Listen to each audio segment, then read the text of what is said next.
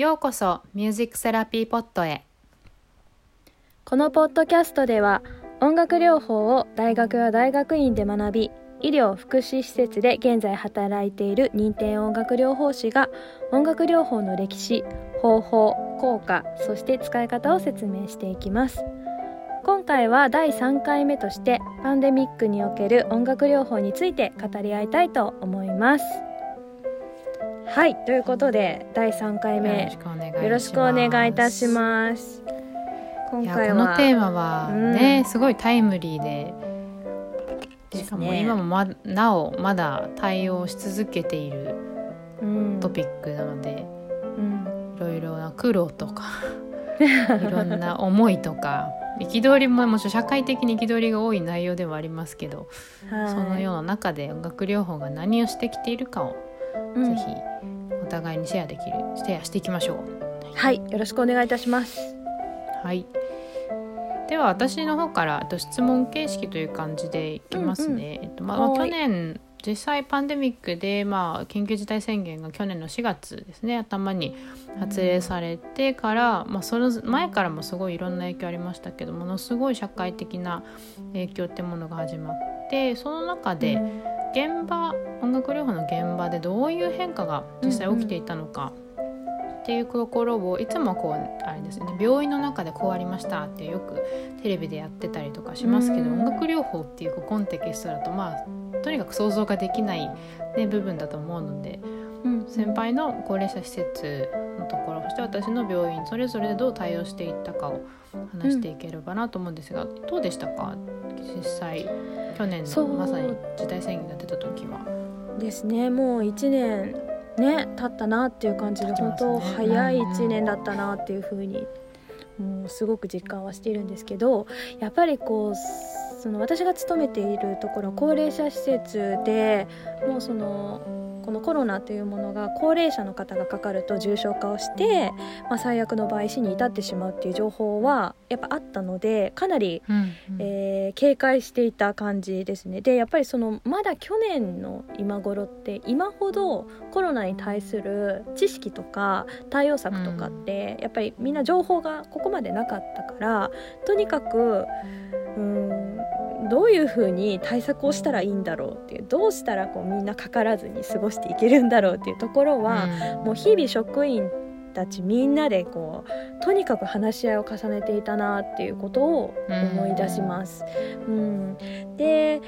やっぱりその私たち音楽療法士っていうのもやっぱりこう歌うっていうことが結構そのコロナにおいて感染源になりやすいっていうふうに報道もされたりとかしていたので、まあ、そういうふうに言われる中でどういうふうに活動が継続できるのかっていうのは音楽療法士同士で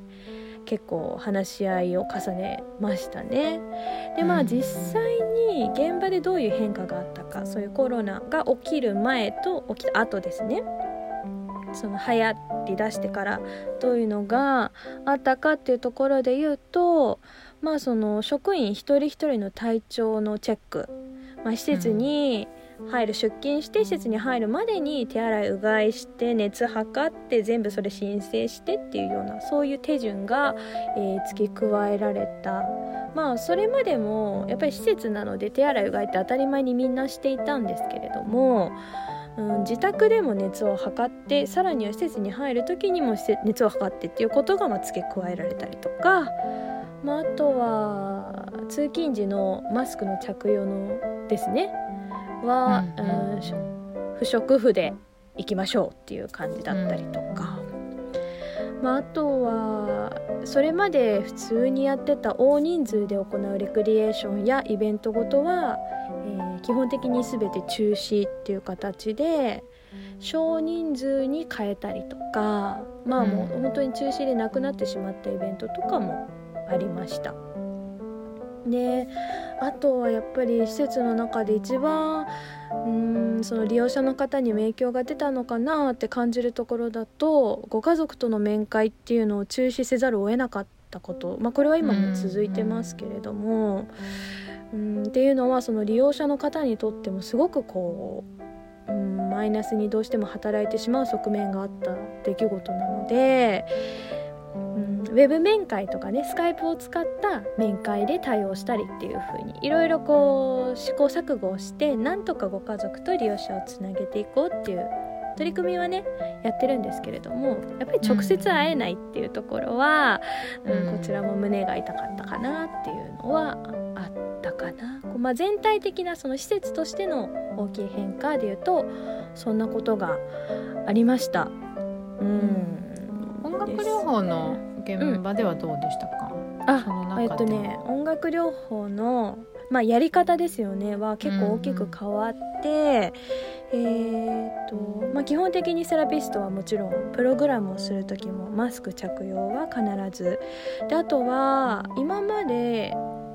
1時間近くワンセッションやってたプログラムとかを20分とかかなりの時間短縮っていう形、うん、うん、あとは人数制限ですね。あの今までこう何十人ってやってた活動をまあ10人ぐらいで収めましょうそしてこう利用者とセラピストの距離感っていうのはあの、まあ、社会的距離を取りましょうっていうのとか、うん、あとは、まあ、歌う活動以外の活動もいろいろと多く取り入れてみましょうとかね、うん、うんなんかそういうふうに結構こうプログラム内容は変わりましたね。うん、うん、それにあたってセラピスト的にこう、うん、これこういう質が提供できなくなっちゃったなって感じる一番のこととかってありますか？その変化によって失われてしまった質というか。うんなんか私が体感的に思うことは、うん、やっぱりね触れ合いがすごく減ったんですよね。うん、そのそれまではこう何か活動をやる時とかに結構私その利用者の方と触れ合うことを大事に考えてるところがあって、まあ、握手だったりとかねこう何かこう曲と曲の合間に近くに行って声かけする時に体に触れるとかなんかそういうこと大事にはしてたんですけどそれがあのあまりうんできないというかやっぱりこう私も毎日出勤してくる身なので家出て電車乗って施設に行くとかだから万が一自分がもし持ってたらとか思うと容易に近づけなくなったっていうところがあって、うそうするとやっぱり人と人との関わりの温かみっていうところを感じづらくなってしまってあの利用者の方が例えば結構重度の認知症を抱えている方とかであればやっぱりこうこちらの伝えたいこととかが以前よりも伝わりづらくなってしまう距離感ができちゃったなっていうのはプログラムにおいて結構しんどいなって思うところはありましたね。うん、コミュニケーションまあそうですよね。コミュニケーションでこう7割ね非言語って言われる中でその非言語のいろんなこう多様性が失われてしまうと利用者の方もねね。こう分からなくなることのフラストレーションもきっと感じられたんじゃないでしょうかね。今の話を伺って。そうですね。それはあったと思います。もちろんこうね状況を理解できる方もいらっしゃるし、うん、そういう方ってあしょうがないよねってこういう時期だもんねっていう風に分かってはくれるんだけれどもまあもちろんその状況を理解するっていうのが難しい方にとってはなんかふと言われたのはあなた話をする時マスク取ったらどうなのって言われたことがあって いやすごい取りたい私も取りたいみたいな。本当は取って話したいんだけどそれができないんですっていうところがああって思いましたね。なんか。確かに。うん。なんかすごいなんかあれですね、うん、素直で一番こう、うん、なんなんて言えばいいでしょうね。それがまさに、ま、こう本音というか、ね、やっぱりマスクってそれだけいろんなものを制限してしまうものになってるっていうのを、その言葉物語りますよね。そうですね。やっぱりその顔が見たいっていうのはよく言われたかなと思います。先生の顔が見たいのみたいな感じで。そう多分それってきっとこう普段のやっぱりそのコミュニケーションの中で相手の表情を見ていろんな感情をね読み取ったりとか、お互いに気持ちをなんとなく伝え合うみたいな。で歌う時ってやっぱり言葉を交わすわけじゃなくて一緒に歌を歌うので、こうその音楽の中で顔を見合わせたアイコンタクトだったりとかこう笑顔を交わすとかねなんかそういうのもすごく活動内で重要な要素だったんだよなってこう。気づくっていう感じですよね。うん、呼吸とかもねありますよね。そうそうそうブレスとかね。そう。うんああと結構なんか地味にかあの大変だったなと思うのはあの航空体操とか歌う前にいつもやるんですよ。でほっぺ膨らましてくださいとかあとベロをこういう風に動かしましょうとかっていうそれができないマスクしてるので言葉であの伝えるしかないんですけどじゃあほっぺ膨らませましょうね。難しいですね。そうそうそう。じゃあベロを次はこっちに出してとかやるんですけど結局言ってる私のやってる姿が見えないもので、うん、言われた方の中にもそうそうそう、うん、何をやってるの？みたいな感じで、うん、ああそうだよなってこう。そうですよね、ね、イラストとかねだから使うしかない。うん。まあ、うんうんうん。ね言葉によらないコミュニケーションがどれだけ多いかってことですよね。今伺いながら。結局喋ってるけど見てるのはみんな顔とかそうですね、ね、動作とかそういうとこですよね、うん、うんうんうん。本当にそうだと思います、うん、言葉だけじゃないところで普段ねやっぱりいろんなやり取りがあったんだなっていうのを改めて感じるような。実感しますね、うん。そうでしたね。三藤さんはどうですか？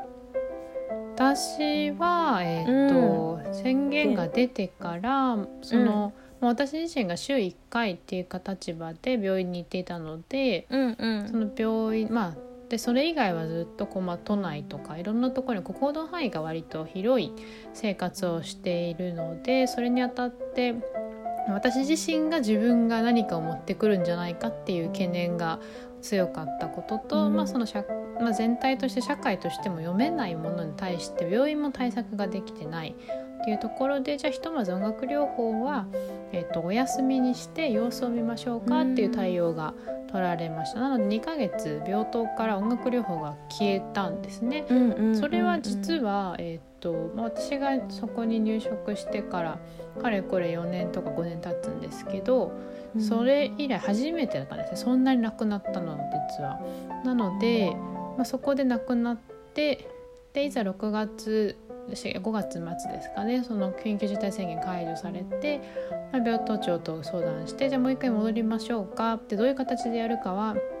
あの感染症対策室の方と相談しながら、えっと、全換気2回やって距離は 2, 2メートルの保持を定めてでかつ大大まで音楽療法をやっていきましょうっていう形で再開をしてみると、面白いことにこうよく、まあ、我々人間関係とかも失って気づく大切さみたいなの言うと思うんですけど、うん、その状況があの医療者側からもがから特にですね結構感じられてあ音楽戻ってきたねっていう表現が多かったの印象的でしたね。やっぱりこういつもあるものとして見ているものがなくなるとそこにこう求めていた、まあ、楽しさとか、まあ、癒しとかいつもと違う時間によっていい質が得られていたってこう無意識的に感じたところがきっとそれぞれのスタッフの方あったのかななんていうのを私は個人的に思ってすごくそこで医療者のその病棟のスタッフの方が音楽療法を見直す一つのきっかけとして、うん、そのこの緊急事態宣言中の、まあ、中止というのが機能したのかななんていうのは考えていましたね。うーん普段気づかない大切さね多分そういうのってこう本当、ね、この期間でいろんな人がいろんな場面で感じただろうなっていうふうに思いますよね。もう本当にもういつもあったんだなって思うんですよね多分人と触れ合うもそうですし当たり前のようにこうね「大丈夫?」ってこう背中をさすっていたことさえもできなくなるみたいなのってね本当に考えられないところかなと思いますけど。現実起きますね。うんなんかでもあれですね結構そのまあ、聞いた話とかだとやっぱりその緊急事態宣言というのが出されて音楽療法の現場を失ったセラピストも結構いたのかなっていうような印象はあったけどでもサンドさんのところはそのね解除後も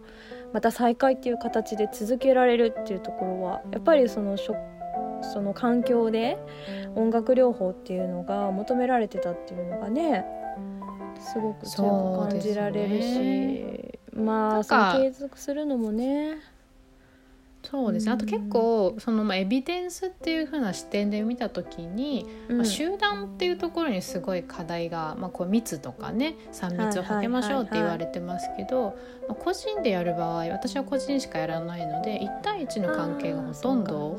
ね、でかつ病棟も空間があるので、うん、実はその宣言が始まる前からあ、ま、宣言が始まる前ですね。その感染症拡大してきてるねっていう時からも病棟の先生とかからは、うん、この環境を見る限りは特に問題は出にくそうだよねって話とかもあってそういった意味でその音楽療法の形態によってすごくこうまあ継続が可能かあるいはすごく大きな変化を求められるかっていうところはこうこう命運の差といいますかが出てしまったのかなとは思いますよね。本当にそう思いますね。やっぱりその高齢者施設ってこうグループでのセッションが多いところがね、うん多いと思うからそこは本当に大きい一つの課題だったんだろうなと感じますね。ねなんか実際論文とかもその、うん、ある程度の距離を置けばいいですよっていうふうないろんな調査がある中でそれをやったらどれだけ大きな会場が必要なのかっていう コーラスなんてできたもんじゃないみたいなところですごいなんか面白かったのはヨーロッパとかはやっぱ教会で練習するとかいうケースが多いけど日本は小さな公民館で練習する合唱団がいますってなった時にもうこれは土地の差が出てしまう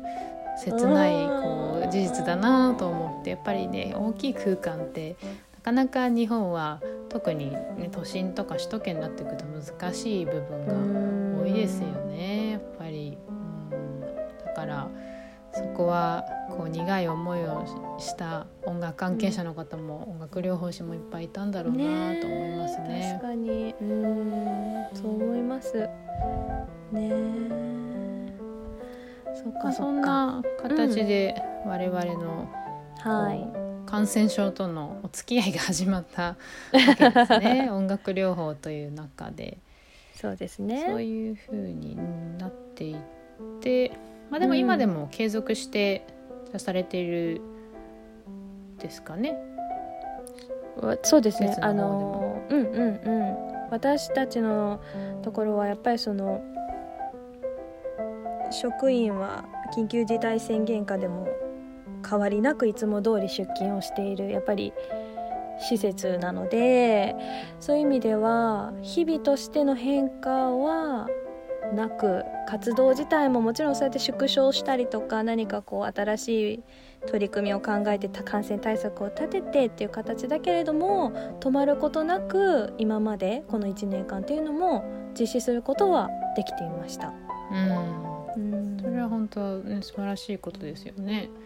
もしかしてね、ね、施設によっては音楽療法はストップしましょうかなんていうところがあってもね、おかしくない中でやっぱりエッセンシャル、うん、それこそエッセンシャルワーカーの人として音楽療法がきちんといるっていうところは非常に重要なポイントかなと思いますよね。うん、そうですねうん、なんか私たちも改めてやっぱりそういう環境下でも自分たちの中でこうしっかり感染対策を考えて他の部署とも連携をしてなんとかこう利用者の方が少しでもこう心がね安らいだりとかいつも通りのやっぱり日常を送るってすごく高齢者の方にとって大事なポイントだと思うので、うん、そこの日常を継続できるようにっていうところでこうもうみんなで本当に協力して乗り越えてきた日々だったかなって思います。うん現あれですねこれからもですね。はい、ま、これから これからもです。そう。そうですよ。まあ、終わらないんだよね。うん、まだそのねワクチンとかいろんな問題がまだまだちょっとなかなか時間かかっているので。そ、ね、れからも今年はしばらくねかかるのかななんて思いますけど、うん、だからそういう中で音楽療法を継続して今に至ってこの継続するっていうこと、今日常をまあ継続するっていうところもおっしゃってましたけど、はい、そのなんで継続の意味って音楽療法っていうのは一時的なイベントじゃないっていうところがやっぱりこの継続性の意味になってくるんですかね、まあ、つまり逆に言うと音楽療法をこうイベント的に捉えているっていう方ももしかしたら中にはいらっしゃるのかもしれないですけど療法っていうものがこの日常の中に一緒に根付いたケアであるっていうところが非常に今回のパンデミックの中での特に音楽療法の継続をする意味につながるというか、うん、音楽療法再発見というか、うん、なのかなとも思いますけどそのあたりいかがですか？日常に音楽がある日常に音楽療法がある、うん、音楽が特別なものと感じていた、もしかしたらコロナ前の時代と、うん、音楽が日常にあるからこそ、意味をなしてくる、からこそうん、例えば、まあ、利用者の方の精神衛生が保たれたり、医療者たちの例えばあそうですね、まあ、気持ちが平安になったりとか、うん、特別なものでないからこその意味というか。うんうんうん、確かにそのやっぱり最初にもねお話しした通りそのこういう感染症がどんどん拡大していく中で私たちこう施設に勤めてる人間っていうのはその利用者をこう守りたいっていうね、うん、そのとこ気持ちがやっぱりすごくみんな強くてどうしてもなんだろう私もすごく感じてたけどいくら気をつけてもどこから出てくるかがわからない見えないものだから本当に怖くてでやっぱりその皆さんすごく気を張って前よりも気を張って仕事をしている状態職員さんとかは。うん、うん、だとやっぱりこう疲弊してしまうそのストレスも溜まってくるし、いつもと同じ日常を送りたいと思ってるんだけどもちろんそれは利用者さんにとってはこう変わらない日常であってほしいんだけど職員さんとしてはすごくか実際変わってしまってるわけですよね。まあ、すねうん、そうそうそうそうそうそう。うん、っていうところで結構その。苦しいというかっていうところはあったと思うんですけど、やっぱその私が感じたのはうんその音楽でセッションでこうフロアとかにねこう入っていって音楽やってるとその音楽に反応してくれる職員さんとか、うん、前よりもなんか増えた気がするみたいな感じはちょっと実感としてあったかなとは思いますね。なんかこうただ聞いてるだけでちょっとジーンとしちゃったとかなんかやっぱりこうやってみんなで何かやるっていいよねとかやっぱりそのきっとその失われたこともしかしたらその職員さんとかも実生活自分のプライベートの部分で失われたことをその音楽の場面とかで、なんかやっぱりこういうのって自分にとって必要な時間置き換えてねなんか考えたりとかするきっかけにもなったりとかしてたのかなっていうのをちょっと感じることはあったりとかして、うん、まあ、なのでなんか私の中でもこう今まで入所者の人もちろんメインだったんだけれどもその職員の方とも結構こうセッション中に会話を多く入れたりとか、こう声かけして一緒に何かもうやってもらっちゃうとかっていう風に変わったりとかっていうのもあったかなと思いますね。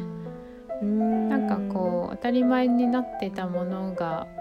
当たり前にあるからこそその、ね、職員さんたちも心許すことができたりとかちょっとほっとできるっていう場所に。外の世界がもう何 て言うかなこう普通じゃなくなってしまっていうとか。そうだからこそ施設の中は日常なわけですよね。そこに安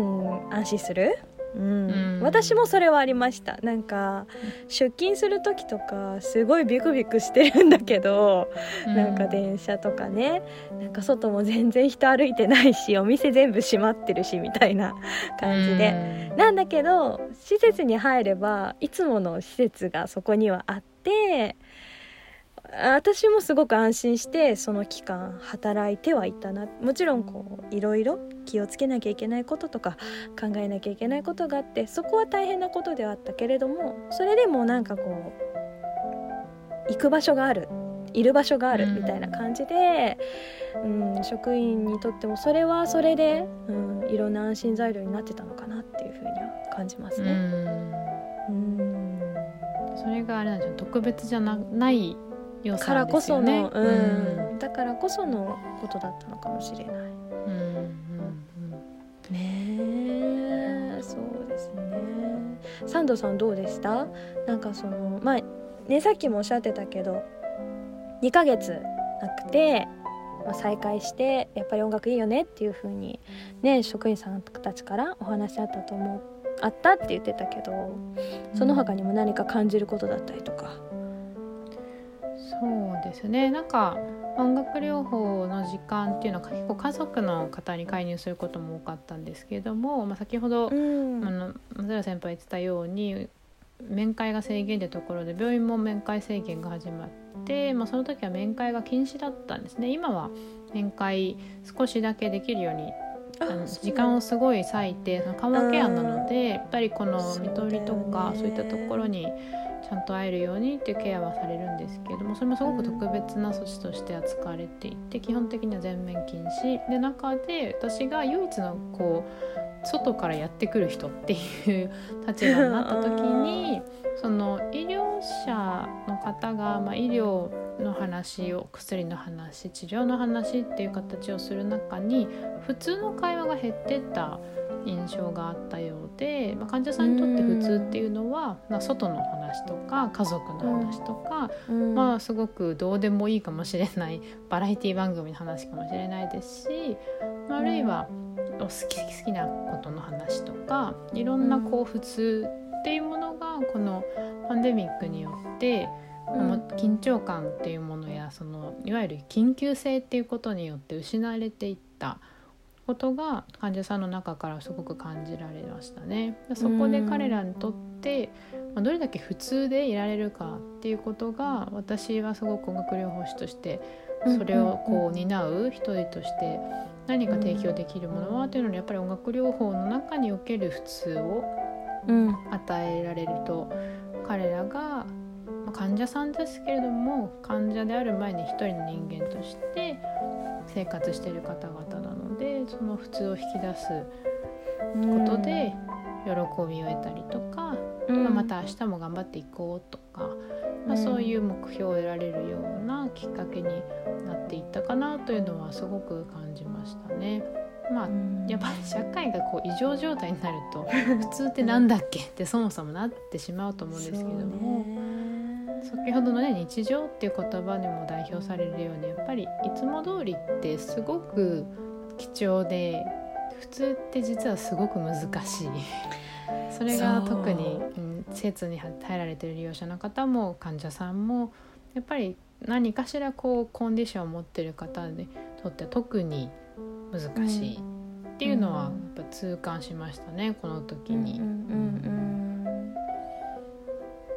のででやっぱり医療従事者で医療を提供する方医療を提供する立場にいるのでそこもふある意味普通ではなくなっていくうん。ので、じゃあそれを誰が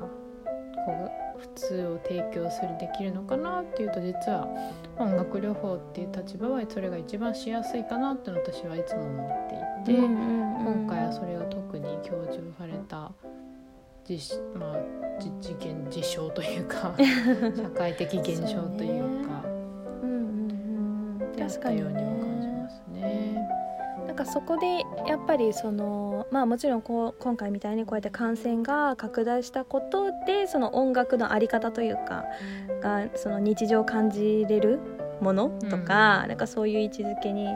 よりねなったとか私たちセラピスト自身も実感したっていうこともあると思うけどやっぱりもともと思い返せば音楽自体がまあそうだよなっていう何て言うのかな例えばその昔の記憶だったりとか経験っていうのを思い出すきっかけになるってその頃の自分の日常をまた体感再体験するみたいなねなんかそういう風にも使えたりとかするからなんか今回みたいにその一歩外を出ればやばい世界なんだけど 言い方ごめんなさい。なんかやばい世界ってよくないね。なんかこう 大変な世界なんだけれども、うん、そうなんだけれども歌を歌ってる時間音楽を聴いている時間はなんていうのかな？そう日常？そう自分にとってすごくニュートラルな、うん、時間を過ごせるみたいなね。なんかそういう改めてのまあ音楽の意味というか音楽療法の効果ですよね、うん、一つね、うん、役割。ってやっぱり感じるよね、うん、感じますね。自分でも自分に音楽療法してる気分になる時は多かったですよね。あこういろんな情報にこう飲まれてうわーってなってる時にそう。とりあえず音楽を自分に与えなければと思いつつ、でふとした時にねイヤホンで聞くとあーってこうちょっと心をこう沈めて、うん、こうマインドセットクリアになってああじゃあもう一回やってみようかなって思えたりとか不安を少し軽減させてあげたりとか。やっぱりねあなんかちょっと一個質問なんですけどその、はい、だから私たちってそのセラピストとしてね、利用者の方クライアントの方を援助するっていう、まあ、仕事してるじゃないですか。うん。はい、なんかそういう人間が、まあ、こういうそのコロナ禍においてねやっぱりストレスを感じる生活をする送らなきゃいけなくなってそのコロナ以前とコロナになってからってセルフケアの仕方とかでちょっと変わったりとかあった？なんか自分に対して気にかける内容、うん、意識まあ、そもそもセルフケアをあんまり意識してしてたかどうかっていうところでは多分無意識的にやってたところが多かったなとも自分では思ってて人に会うとか話す、音を聞く外に出かけてちょっといろんなところを見ることでこう気分をリフレッシュするっていうのを無意識にやっていたことにまず気づかされてできなくなったことで。うんでそこで私はあのすごいマニアックかわかんないですけどバあの Google Earth とか 外を見に行ったりとか旅に出てたのね。旅に出たりとか結構な頻度でそういうふうに、まあ、バーチャルな情報ですけど外の世界を自分にこう見させるようにしてこうリフレッシュさせたりとかこうきこう考えの思考回路を少し別の場所にやってあげたりとか。あとはそうですね、まあ、自然っていうところも逆にそのすごく身近になって今人がね手にこう大きく密にならない場所ってなると公園とか森とか、そういうところが今すごくね伸びてどんどんホットな場所になってますけれども、まあ、そういうところに行って時間を過ごすっていうやり方を作ってみたりとか。うんなんか意識するようになったのが私の中での変化ですかね。そういうのを意識しないと得られなくなったので。うんうんうんうん。なるほどね。そっかそっか。ありますか？大きな変化は。私はそうですね。やっぱりこう人と会いづらくなってしまったっていうところで言うとそのさっきサンドゥも言ってたみたいに多分友達と会ったりとか出かけることでいろんなねストレス発散だったりとか自分の気持ちをコントロールとかしてたんだろうけどそれがなくなったのでもうめちゃくちゃ内観する時間が多くなりました。自分と向き合うみたいな。なんかそう家にいるやっぱり時間ってすごく多かったじゃないですか。1年前とか、ね、特にそうなんだけどって思うとその今までは多分外に発信していたこと自分の気持ちとかね、うん、考えとかを外に出してたのを自分に向けるみたいな感じの、うん、こう時間とかも結構できてそれはそれで良かったかなっていうふうにその新しい自分のセルフケアの一つ種類が増えたなみたいな、こう人に話してっていうだけじゃなくて自分自身に今自分がどう感じてるのかとか何がしたいのとかどうしてそう思ったんだろうとかっていう自問自答ですよね。なんか、うんうんみたいな時間を取ることで新しい自分の調整方法、うん、見つけたっていう感じは変化としてありましたね。なかなか面白かったです。いろいろやってみたんですけど、そうそうそうそう。確かにでも新しい方法模索っていうところは、うなんか家の中にこう家のまあすごく極端な話匂いを新しく模索し始めたりとかアロマセラピーとかで は。なんか妙に凝ったりとかなんかしてましたね。うんうんいかにね居心地のいい空間に自分の 家をするかっていうのは大きかったですよね。うん多分いろんな人が。んそうです。ね。まあ、結局それって自分へのケアを自分で模索してるんですよね、うん今までそれがいらなかったというよりはそれはそこで家の中でしなかったことが家の中にもたらされてきたっていう新しい展開ですよね。そうですね。すみませんなんか若干セルフケアに脱線してしまってごめんなさい。ねでもねセラセラピストというか、うん基本的にねこういろんなどの職業の方でもセラセルフケアほど大事なことはない。はずなんですけどなかなか。うんそれってねこういう風なことをやりますとかやりやりましょうとか話になりにくい領域でもねありますよね。ねセルフケアの会をぜひ作っていそう次回は 音セル楽フケアにしましょうか。きましょうかね。うん、そうですね。うんでちょっとポンパンデミはいックの話に戻りますと、まあ、今後今はね今まさに我々が体験してるっていうところから、まあ、今後まあコロコロ COVID-19 がこう収まってくる、まあ、事件は2年後か何年後かわからないんですけれども、う社会的にいろんな領域でもういろんな変化が起きますよって話が出ていると思うんですが音楽療法の世界がうん、変化どう何か変化していくかなっていうところ。もちろんこれあはー。こう何かに基づくじゃなくも感覚的な話で全然いいと思うんですけど、ありますか、うん。そういう感覚的にどう変わるかなとか逆に変わらないかなとか。両方のあり方？あり方とか価値とか音楽療法士っていうものの立場がうん。こういうふうに変化する可能性があるんじゃないのかなとか。うーんそうですねまあなんかその今回のそのコロナにおいて結構あの遠隔セッションみたいなのはみんな結構トライしてみたと思うんですよね。うんうんまあでもそれってある意味一つ新しいやり方、うん、今まで結構多分対面が当たり前のものだったと思うんですよ音楽療法って。同じ空間でやるっていうことが、うん、もちろんすごく大事なことであったみたいな感じだと思うけど、まあ、今回そうやってこうなかなか人と人が会えないっていうことが逆に当たり前になってしまった中で、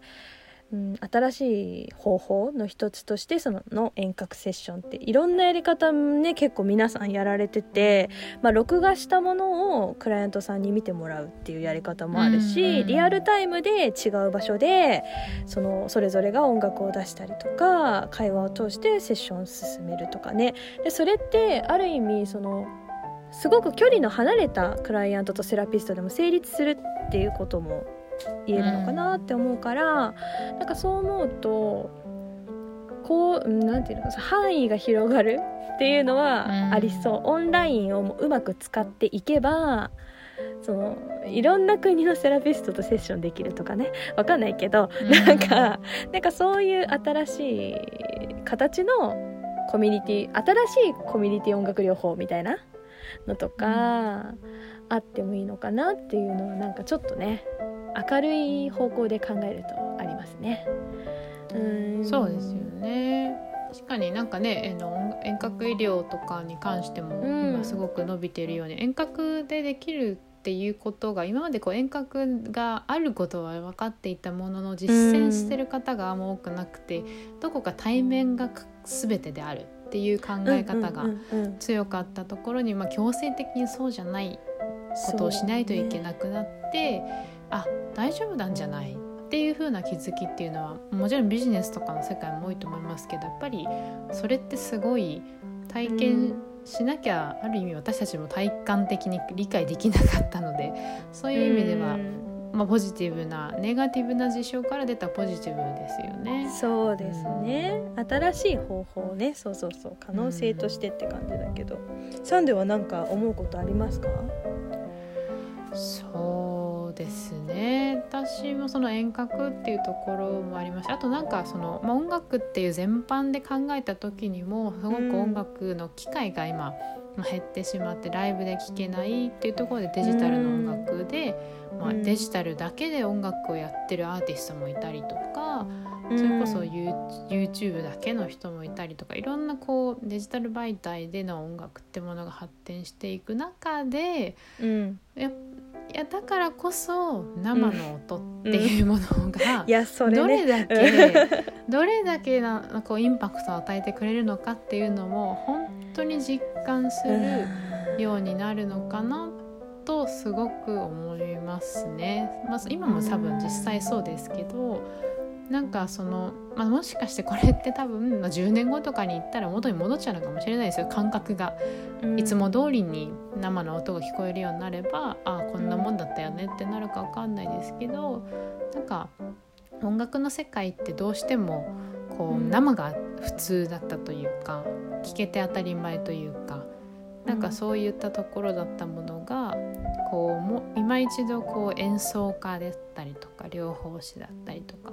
そういう生の音を提供する人たちに対するこ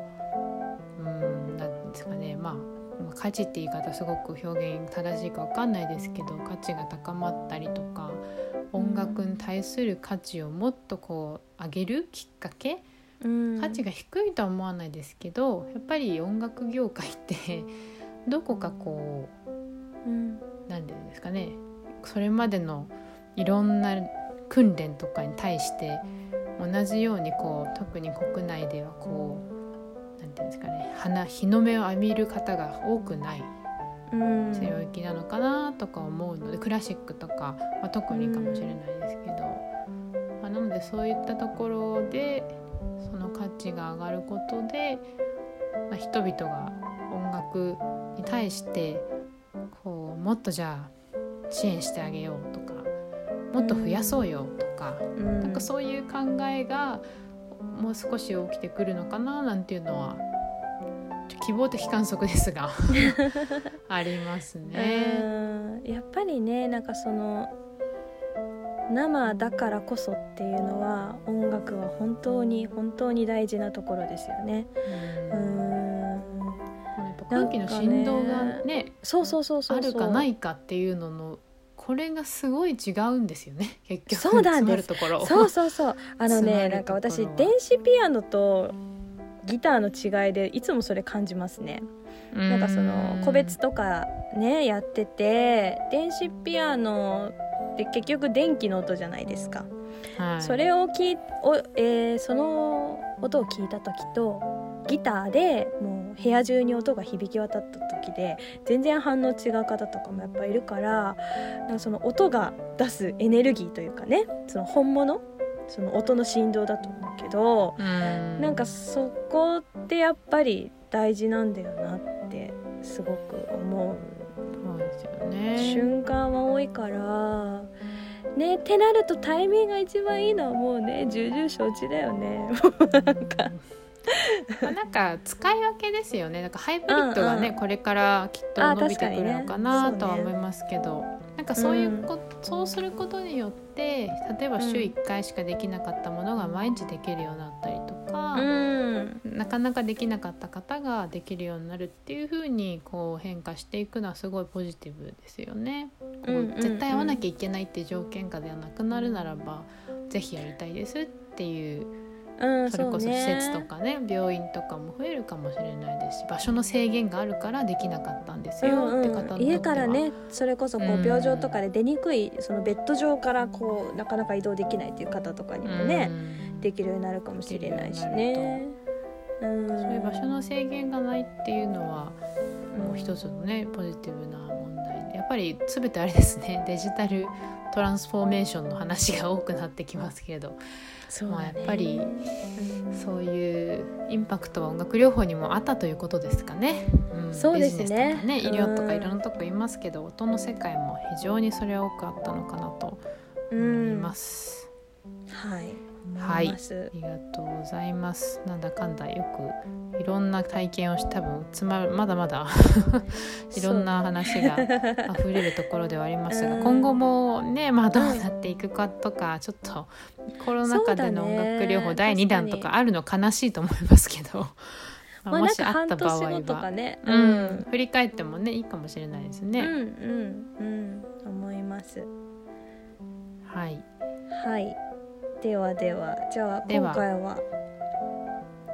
第こんな3ところ回目とでして。うん。ですね。パンデミックにおける音楽療法についてそれぞれ高齢者施設また病院での体験と今後こうあってほしいなというふうな音楽療法の形を語ってまいりました。はい。ではじゃあ次回はさっき上がったようなセルフケアヘルフケアですね。ねやりましょうかね。音楽療法というより音楽を使ったセルフケアのね、ご紹介でもいいのかなと思いますし、ぜひいろんなセルフケアちょっと我々の方でも開発して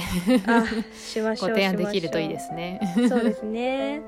はいじゃあ第3回目のポッドキャストはこれにて終了したいと思います。はい、あ り締めががとうございました。はい、じゃあまあこれからもねまた次我回々もこう感染に予防を徹底しながら音楽療法はいをこう続けていきたい、いきましょうですね。うん。うん行きましょでいつかこそうマスクを外して歌える日を、はい。夢見てうもうなんかね。今マスクの技術を高めて。本当ですよ。めちゃくちゃあの鍛えられてますからね心肺機能がいや本当ですよね。でも皆さんに周りの方が結構かわいそうって私よく言われるんですけどマスク取ってあげたいですってすごい言われるんですけど。それはなんかさ羽患者さん生結弦申し訳くんの訓練してるみたいな気分になるならない。なんかあのめちゃくちゃすごいマスクをつけてこうススケートリンクを。肺活量上げましょそううそうそうそうそうそう。それは否定できないですね。まあ、取った暁にはすごい歌声をですね。そうですね。披露できるように。はい。日々これ頑張りたからもいと思います精進してまいりましょう。はい